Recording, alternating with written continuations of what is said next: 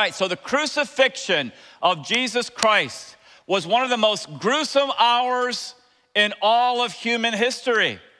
But even though it was one of the most gruesome hours, it is at the same time, the most glorious hour in all of human history. The reason it's the most glorious hour in human history is because through the cross, Jesus Christ paid for our redemption. And so today is all about the passion of the Christ. 2 weeks ago, we saw his suffering. Today, we're going to see his crucifixion. Let me catch you up to where we are in John's gospel. And so after the Jewish authorities, Caiaphas and his lot, had tried Jesus illegally, testified against him dishonestly, blindfolded him shamefully, and spit in his face and punched him repeatedly. After they had their way with Jesus, they turned him over to the Roman authorities, to Pilate and his lot, who questioned him arrogantly and then scourged him ruthlessly and then mocked him incessantly, getting down on their knees and saying, "Hail, King of the Jews," and beating the crown of thorns into his head. And so today, we're going to see the most gruesome, or one of the most gruesome hours in human history, but again, I never want you to forget, as we're going verse by verse, this is the most glorious hour in human history, along with the resurrection, because he did it, ladies and gentlemen, for you. So right now, if you're looking at John chapter 19, verse 16, can you say amen so I know you're there? So here we go. So he, Pilate, delivered him, Jesus, over to them, that's the Roman soldiers, to be crucified. And so they took Jesus, and he went out bearing his own cross to the place called the place of a skull, which in Aramaic is called Golgotha. And so after Pilate sentenced Jesus to death, the soldiers forced the Lord to carry the cross beam, the horizontal beam part of the cross, to the place of his execution. Now, I want you to picture, Jesus lifts up this heavy horizontal beam and he puts it on his shoulders, right? After all that he has been through, and he begins to struggle and carry this crossbar to that place of execution, which Hebrews 13:12 tells us was outside of the city gates. And so you know the story, because he's too weak to get all the way outside the gate, he can't carry the heavy crossbar.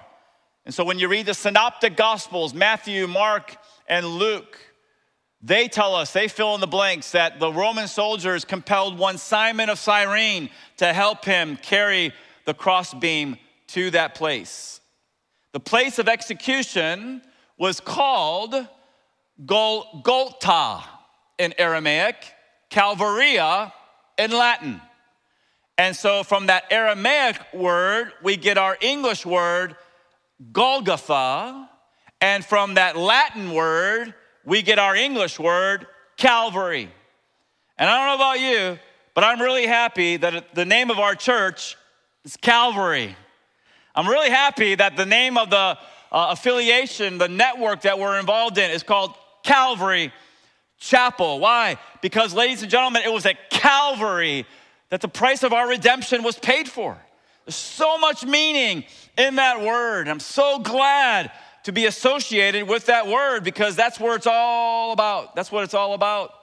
So the idea behind the place of the skull, Golgotha, Calvary, is that it was a place of death.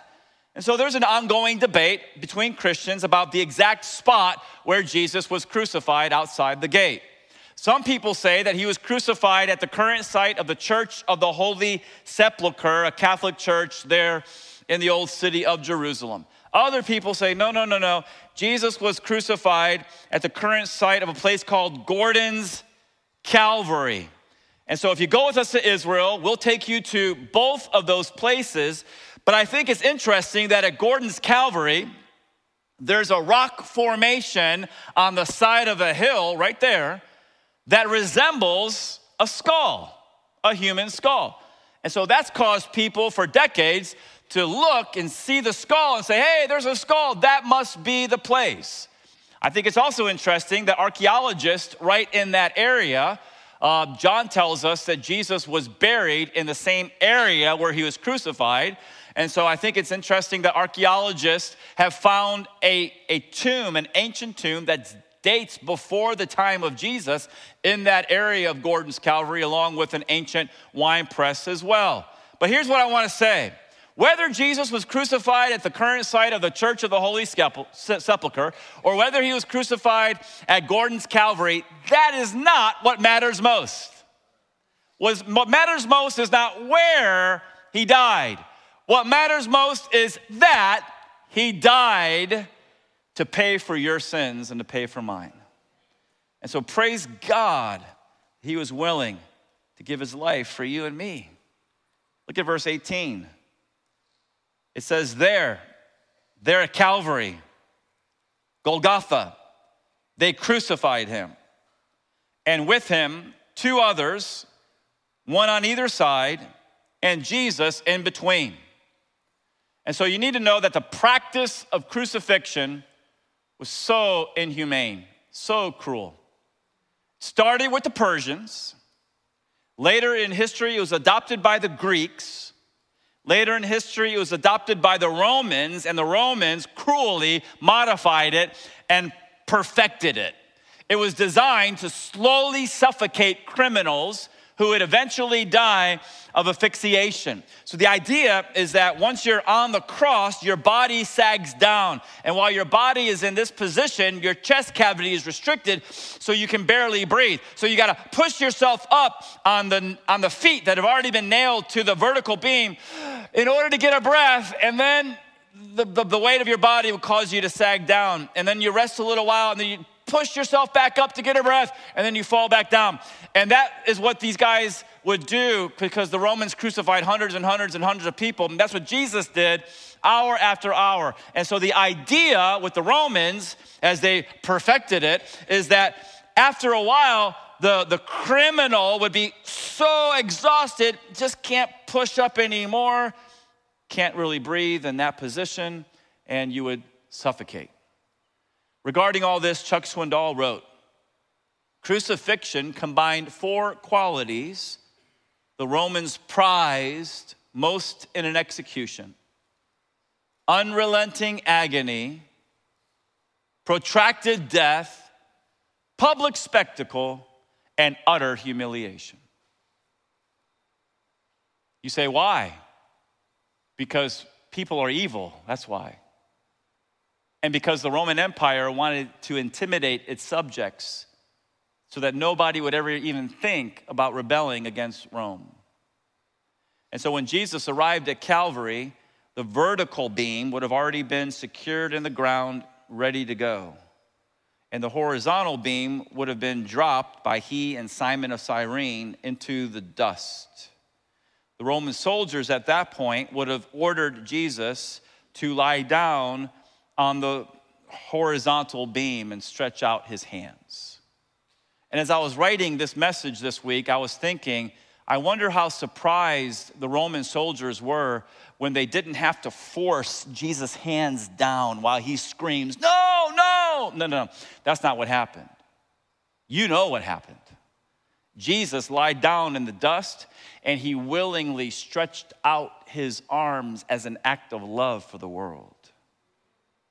He willingly stretched out his arms as an act of love for you. And so, he stretched out his arms. It reminded me, again, as I was writing the message, of a picture I used to have. So, I grew up in church. I saw Jesus on the cross every single Sunday. I had no idea why he did it. And then when I was 17 years old, somebody gave me a gospel tract at my high school, and it explained the gospel. It explained why Jesus died on the cross. And so I met Jesus Christ in a very real way. I got saved. I accepted the gospel of grace when I was 17 years old. And I went to a Christian bookstore, and I bought this picture. The picture was a silhouette of Jesus on the cross. And at the bottom it said, and maybe some of you are familiar with this picture because it was famous back in the 80s, I asked Jesus, how much do you love me? And he said, this much, and he stretched out his arms and he died. And so it was a constant reminder as I had it on my wall every day as I looked at that of how much Jesus loves me, that he would pay the price for my sins, receive the death penalty so I would not have to die and go to hell and pay for my own sins. Thank the Lord that God so loved the world, he gave his one and only son, that whoever believes in him won't perish in hell, but have everlasting life. And so as the cruel process continued, they drove those spikes into his hands on the horizontal beam, and they drove the spikes into his feet on the vertical beam, and then probably with some kind of pulley system, they lifted him up for all to see. And that, ladies and gentlemen, fulfilled yet another Old Testament prophecy. Now, I want you to see the date. So Psalm 22, verses 16 and 17. And what is the date? Go ahead and just say it out loud. Okay, so if you're new to the Bible, you need to see the dates. Because, ladies and gentlemen, this is the only book on the planet that has prophecies that are in detail fulfilled later in history. There's no other book like this. This is the only one. I know the Bible is ridiculed. I know the Bible is mocked. I know the Bible is laughed at. But you need to know that this is the only book that has been breathed out by God in the original manuscripts. And one of the ways that's proven is because of fulfilled prophecy. No other book is like it. And the reason people mock this book and they don't read it is because every time you open it up, it convicts you of sin if you don't know the Lord.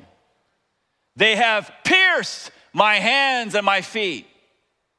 I can count all my bones. They stare and they gloat over me.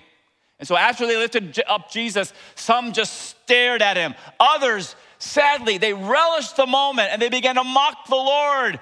They began to boast about pretty much how great they are and how wrong he is. Matthew 27, verse 42 says that those that were there, some of the religious leaders that were there, they would shout out, he saved others, he can't even save himself. If you're the king of Israel, the Messiah, come down off the cross right now and then we'll believe in you, etc., etc. And so Jesus was crucified around 9 a.m.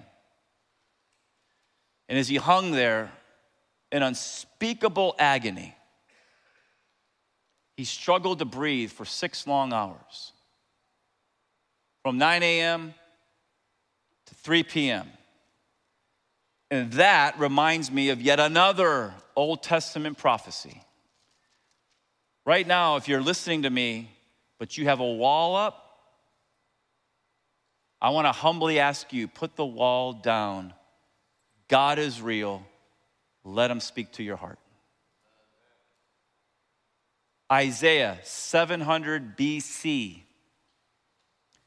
but he was pierced for our transgressions.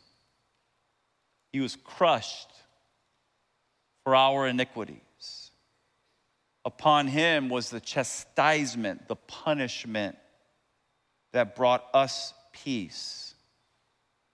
And with his wounds, or by his stripes, we are healed. All, can you guys say the word all? All we like sheep have gone astray. Listen, you will never get saved till you admit you're lost. All we like sheep have gone astray. We've turned everyone to his own way. And the Lord has laid on him the iniquity of us all. What does that mean?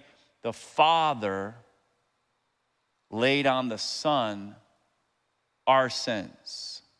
First Peter 2:24, he bore our sins in his body on the tree. Can you imagine the sin of every human being throughout history put on Christ?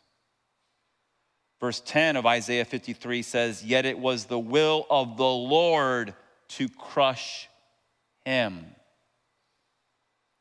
It makes me nauseated to think that there's some quote-unquote evangelicals. They're not. But there's some quote-unquote evangelicals who are deconstructing their faith so to speak. And they say, no, no, no, no, God didn't put his wrath on Jesus on the cross. That would be child abuse. Ladies and gentlemen, they've missed the whole gospel. God did pour out his wrath on the Son of God. You know why? Because he loves you and I so much, he didn't want us to pay for our sins in hell. So not only was Jesus suffering physically, he was also suffering spiritually. It was the will of the Lord to crush him. He has put him to grief. If you're grateful for the price that Jesus paid for you, put your hands together right now. Let him know. Let him know.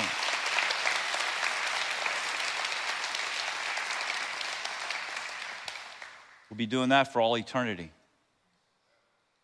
if you know Christ. Pilate also wrote an inscription in verse 19 and put it on the cross. It read, Jesus of Nazareth, the King of the Jews. And many of the Jews read this inscription. They were upset when they saw it. For the place where Jesus was crucified was near the city. So in other words, Jesus was not, crucified in a remote place on a hill far, far away. No, it was right outside the city gates on a main thoroughfare. So a lot of people saw Jesus on the cross, and this sign that Pilate made was written in Aramaic, end of verse 20, Aramaic, in Latin, and in Greek. And so it was customary for the Romans to write on a sign the crime the criminal was convicted of. So what did the Lord's sign say?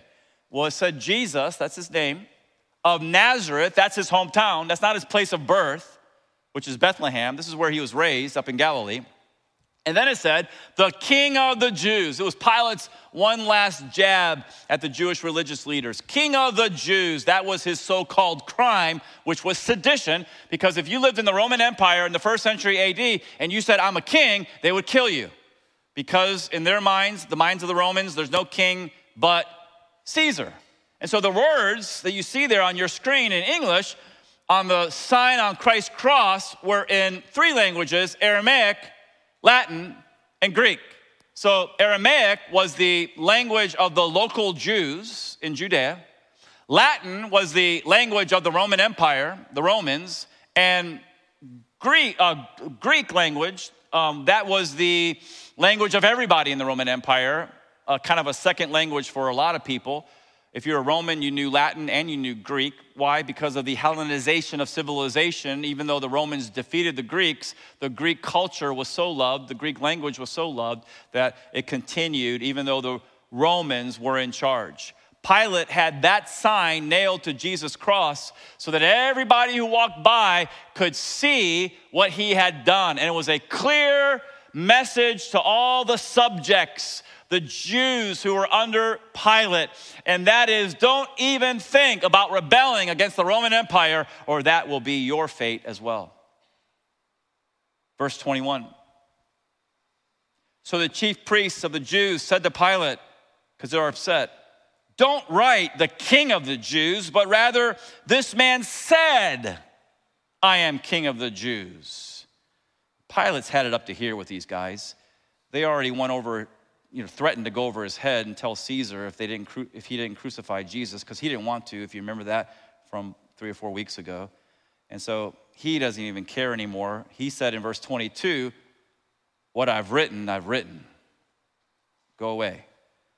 Verse 23, when the soldiers had crucified Jesus, they took his garments and they divided them into 4 parts, 1 part for each soldier, and also his tunic, his inner garment. But the tunic was seamless, woven into 1 piece from top to bottom. So they said to one another, let us not tear it, but cast lots for it to see whose it shall be.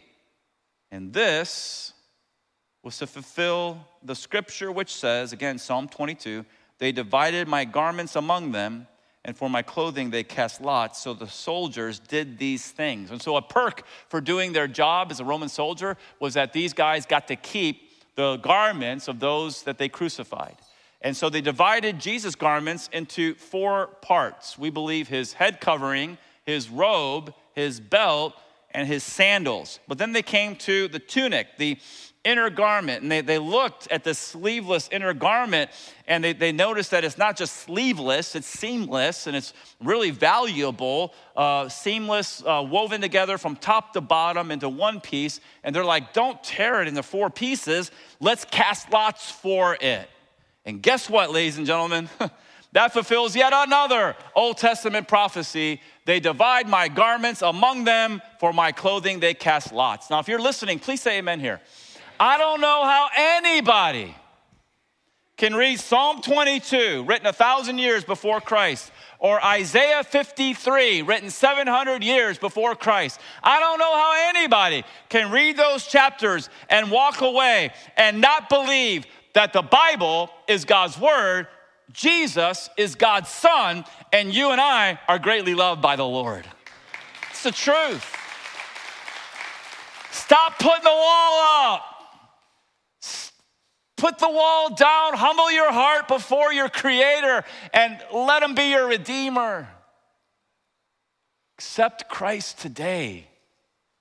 Let him reveal the love he has for you, to you. And so verse 25 says, but standing by the cross of Jesus were his mother, that's one lady, his mother's sister, that's a second lady, Mary, the wife of Clopas, that's a third lady, and Mary Magdalene. And so John named four ladies who stood at the foot of the cross that day.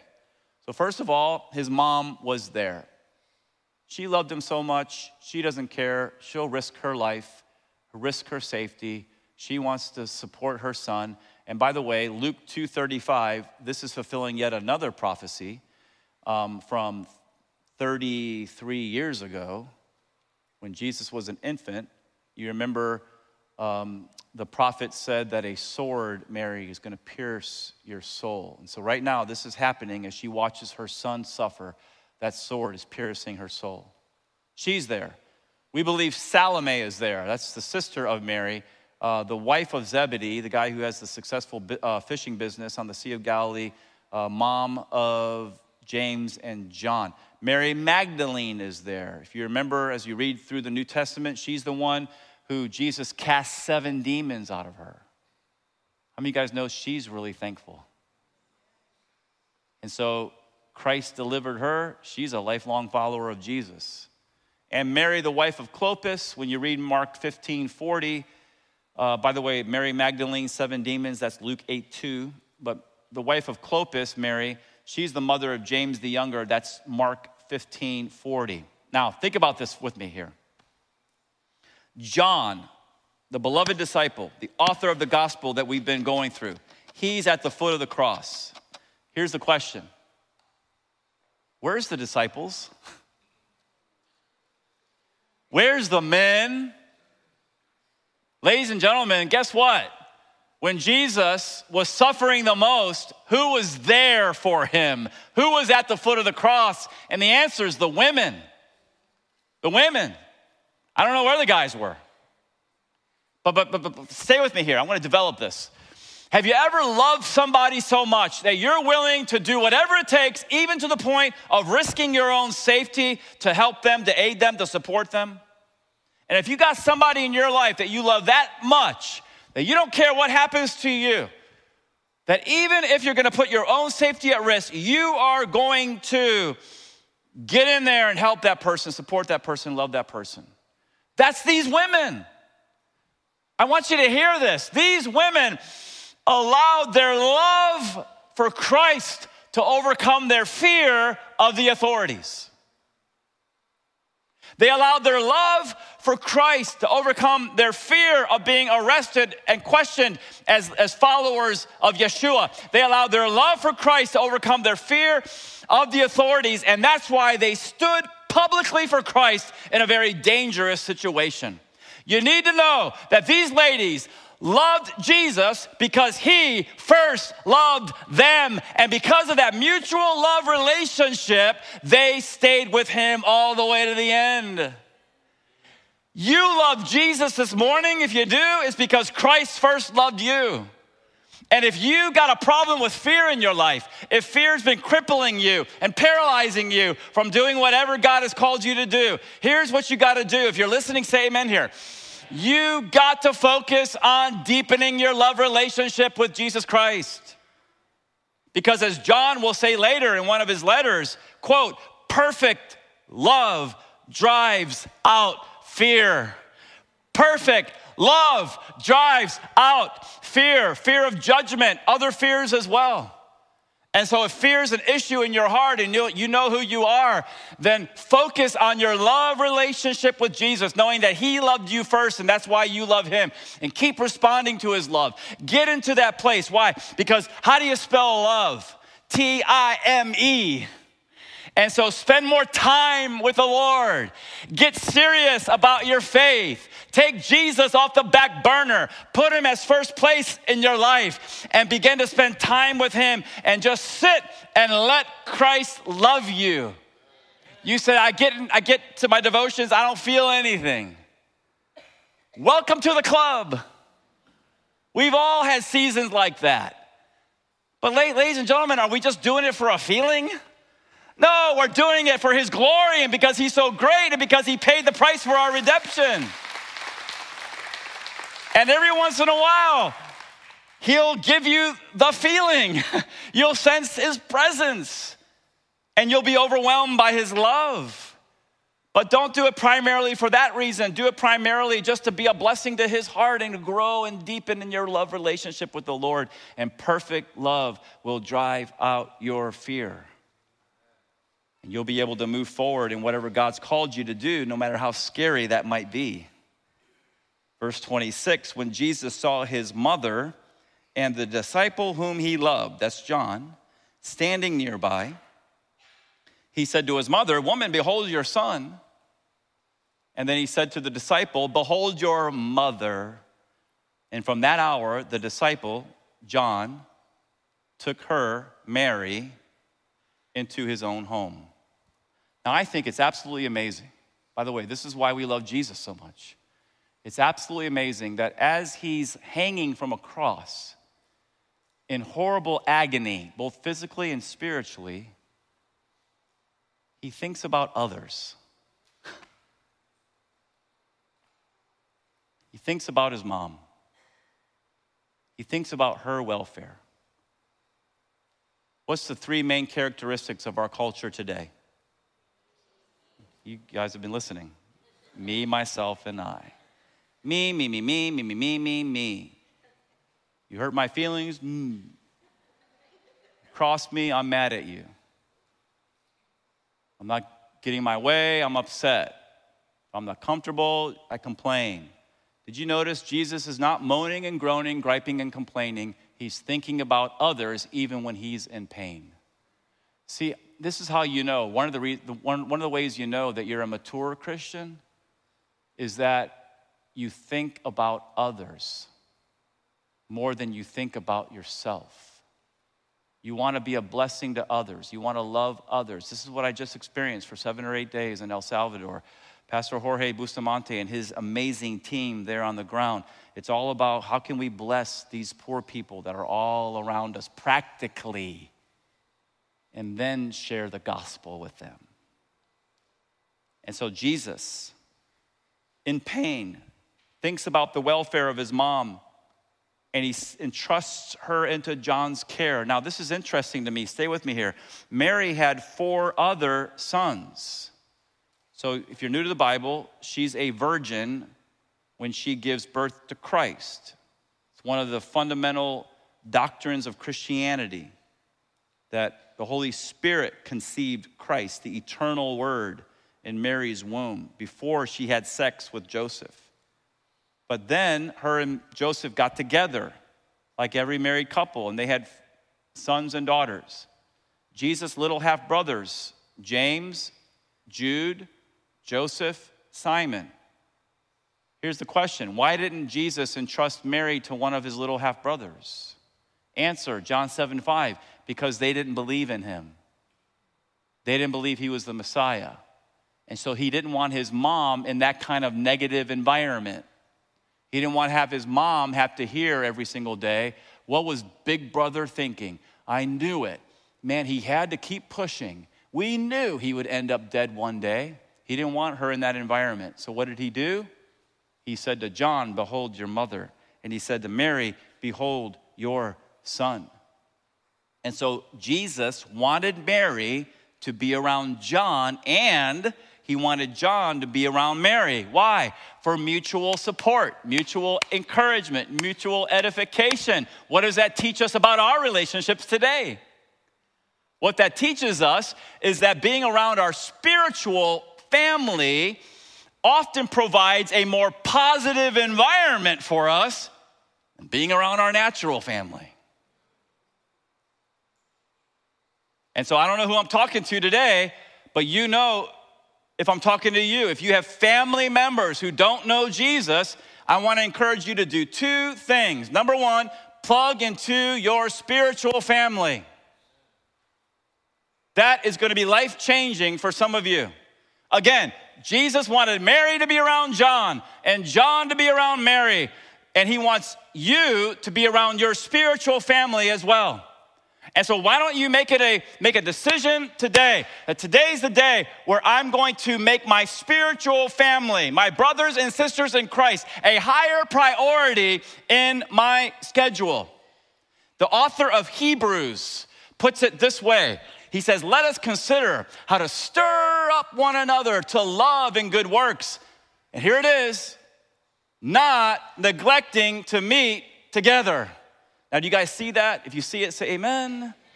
That's the word of God. That's prescriptive, not descriptive. What does that mean? That's a commandment from God, not to neglect to meet together, as is the habit of some, but encouraging one another, and all the more as you see the day of Christ's imminent return drawing near. And so 2,000 years ago, when the author of Hebrews wrote that under the inspiration of the Spirit, you had Christians who were skipping church. And so he wrote it, God said it through this author. If you're skipping church, stop it. You need to be around these people. He wanted them to stop neglecting their spiritual family and start plugging in to their spiritual family regularly. Why? So that they can all encourage one another. All of us can encourage one another as we see the day of Christ's return approaching. And it's so important. You know, I addressed at 10 o'clock because people watch at 10 o'clock. And what I said to everybody was, hey, if you're out of town on vacation, you're watching, so glad you're here. I said, hey, if you're sick, but you live in Port St. Lucie area and you're watching, so glad you're watching. That's great. If you live in another state or you live in another country and you're watching, we're so glad that you're here. But if you're perfectly fine and you're healthy and you live in the Port St. Lucie area and this is your definition of church, just watching once a week, you need to repent, read the Word of God, and start meeting with all of us. Get in your car next week and come to church.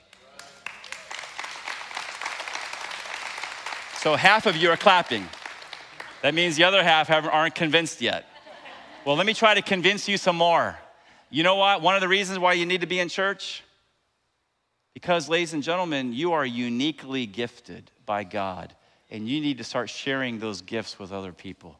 You need to start encouraging other people. You got to get out of yourself and begin to love on and bless other people. We need you here. Amen to the Word of God. And so there's so many opportunities to get involved in our church family. If this is where the Lord called you to make this your church home, and that is pick one of the four gatherings. So glad that you're here actually sitting in a chair. And not just that, but if you have children, please, moms and dads, let them learn about Jesus on their level. Infant to fifth grade, all this stuff is over their heads, and they're just going to think church is like kind of boring if you're fourth or fifth grade. It's like, I don't understand Golgotha, what? Let them learn about Jesus on their level in a fun, exciting environment. And if you have students, or if you are a student, middle or high school, come on Wednesday night. It's an amazing environment with Pastor Andrew, who spoke last week. And then if you're a young adult, you're out of high school, 18 to 25, come on Tuesday night. They have such a strong group. And so Calvary classes are available, Calvary groups, Calvary serve teams, go on a mission trip, on and on. There's so many opportunities for you to plug into your spiritual family, CalvaryPSL.com. Now, if you have family members and they don't know Christ, number one, plug into your spiritual family, but then number two, pray for your natural family that doesn't know the Lord. Did you guys know that Jesus never gave up on his family members that were lost? Never gave up on them, and neither should we give up on our lost family members as well. And so what I think is so cool is that after his resurrection in Acts, Luke wrote about a prayer meeting, and guess who's there? Check this out. It says, all these with one accord were devoting themselves to prayer together with the women and Mary, the mother of Jesus, and who? His brothers. Guess what, everybody? The little four half-brothers that I talked about earlier, James, Jude, Joseph, Simon, they got saved. Praise the Lord. And so don't give up on your natural family.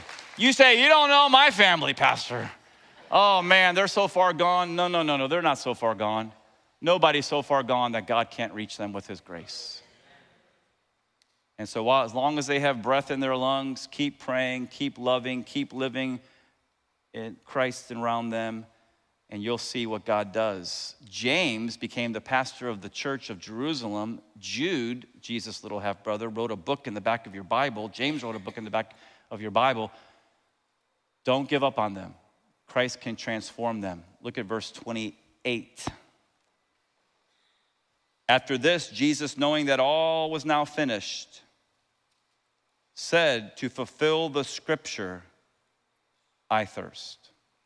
So he's on the cross, he's dehydrated, and he says, I thirst. That fulfills another Old Testament prophecy. My strength has dried up like a potsherd. That means a broken piece of dry pottery. And my tongue sticks to my jaws. You, the Father, lay me, the Son, in the dust of death. So he's on the verge of death. He cries out, I thirst. Verse 29, a jar full of sour wine stood there. So they, the soldiers, put a sponge full of the sour wine on a hyssop branch.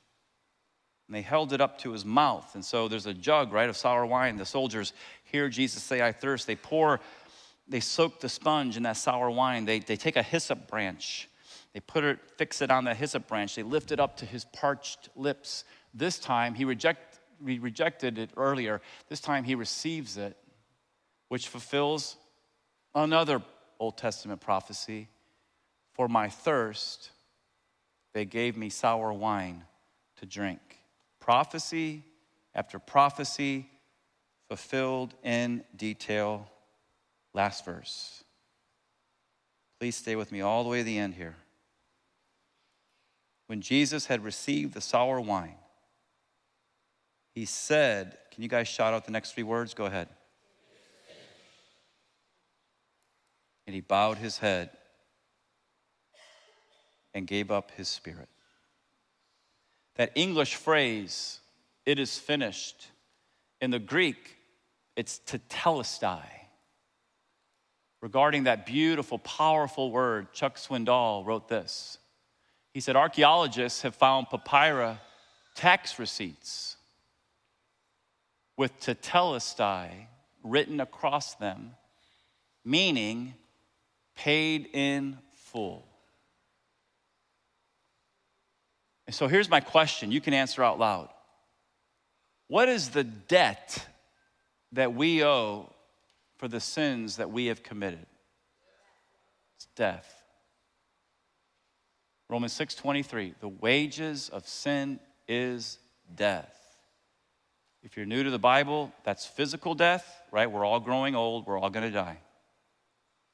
But it's also spiritual death, which is not annihilation. It's eternal separation from God in a place called hell, right? That's the bad news. The Bible says there's none righteous, no, not one. The Bible says all have sinned and fall short of the glory of God. The Bible says the wages of sin is death. But the good news of the gospel is that Jesus loves you and me so much that he received the death penalty in our place, and he paid for our sins in full. Tetelestai. That's what he shouts from the cross. It's finished. The Apostle Paul put it this way. For our sake, he, the Father, made him, the Son, to be sin, who knew no sin. Now, real quick, ontologically, that can't happen because Christ is sinless. So he's talking judicially. Christ, God, the Father, is a righteous judge, and sin is a crime that's got to be paid for. So not only is God loving, but he's just, and this is why Christ died. This is what I didn't get when I was 17 years old, and I finally got it when someone gave me a gospel tract, when I accepted Christ as my Savior and my Lord. And so for our sake, the Father made the Son to be sin, who knew no sin. Why? So that in him we might become the righteousness of God. And so this is such good news. It's called the Great Exchange, that when anybody, anywhere, turns to Christ in repentance and in faith, receiving him as the Savior and Lord of their lives, guess what he does? He says, I've always loved you, and now I take away your sins, past, present, future, and I give you my righteousness, my perfect righteousness. It's a beautiful, perfect, white, spotless white robe. And when we stand in the Father's presence, he no longer sees our sins. They've been washed away in the blood. Now he sees Christ's righteousness. And he says, I accept you in to my abode.